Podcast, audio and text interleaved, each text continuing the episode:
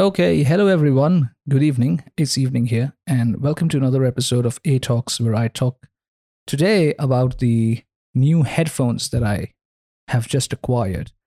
Well, uh, after considering a lot of headphones and discussing a lot in Discord servers and and, and offline as well, I settled for uh, the Beyerdynamic DT770 Pros 80 ohms version. Now, why did I select 80 ohms version and is it helping me? I'll come back to that later. First of all, what's most important is the sound quality. I think the sound quality on the headphones is amazing. And not only the sound quality is amazing, but the build quality on these headphones is also pretty dang good. Now, am I keeping these headphones? Yes, definitely. I'm not sending them back. I'm keeping these headphones. Will I be recommending these headphones to people? I think yes. Definitely yes. A big yes from my side because they sound really natural, really neutral.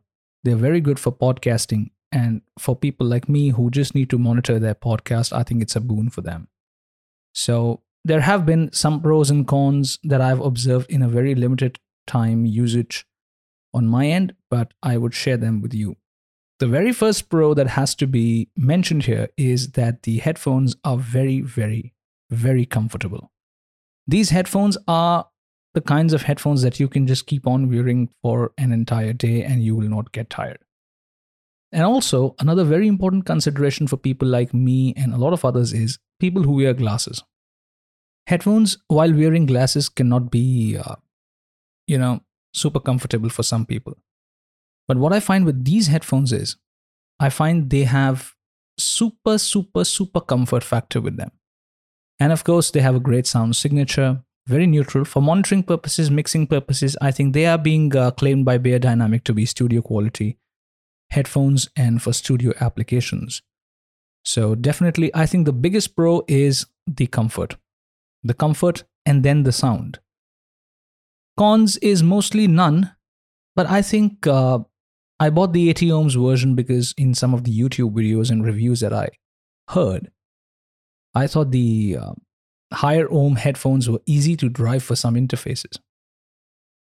But what I'm observing is, from my uh, experience today, I'm connected right now to the Audient Evo 4, and I still need around 80 to 90% gain at the time of recording for monitoring my recording, for zero latency monitoring to work. And I don't find a difference there. I expected it to be maybe dropping like to 70, 75, but that did not happen. So I was using a gain of around 90% on the Behringers as well, my previous headphones. By the way, the previous headphones broke and that's a it's a mystery because I don't know how that happened. Just I woke up in the morning and I find that one of the headphones, you know, the left side was having no audio. I think it was I thought at first that it was a mapping problem, so I checked my channel mapping and everything was perfect, everything was fine there was no audio. Then I connected them to my iPad and, and my mobile phone. Same, no audio. I discovered they've gone. So, well, that's the story, short and simple. Okay, so the only con that I observe is that I do not get a substantial reduction in the drive volume when I'm monitoring. My overall thoughts as far as this headphone set goes are that these are pretty good. Pretty, pretty dang good. Value for money? Yes, definitely. A bit expensive in India. Uh, they are selling for around, uh, what, like 250? 200? Yeah, they're, they're around 200, not 250. So, uh, and usually elsewhere, everywhere else, they are like uh, 100 bucks. So, you know, you're paying double for headphones in India. And that is something that should not happen. But that is for another podcast episode to discuss why that happens in India and why we are so unlucky. Okay, so uh, do I need to mention the microphone that has been used in this podcast episode?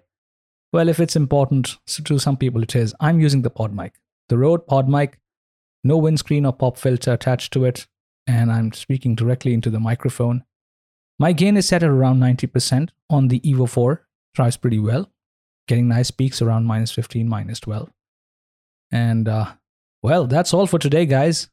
On the journey of podcasting, on the journey of recording, when you meet people, you discover a lot of good things about podcasting stuff. So I also discovered some great stuff from Discord and from YouTube, which has been super helpful to me in my journey. Like I discovered a great microphone a few days ago. Let's keep it for a different episode. And I discovered these headphones. So, uh, well, perfect. And uh, all right, let's wrap this episode up here. And you lot, please take care of yourself and have fun. Stay home, stay safe.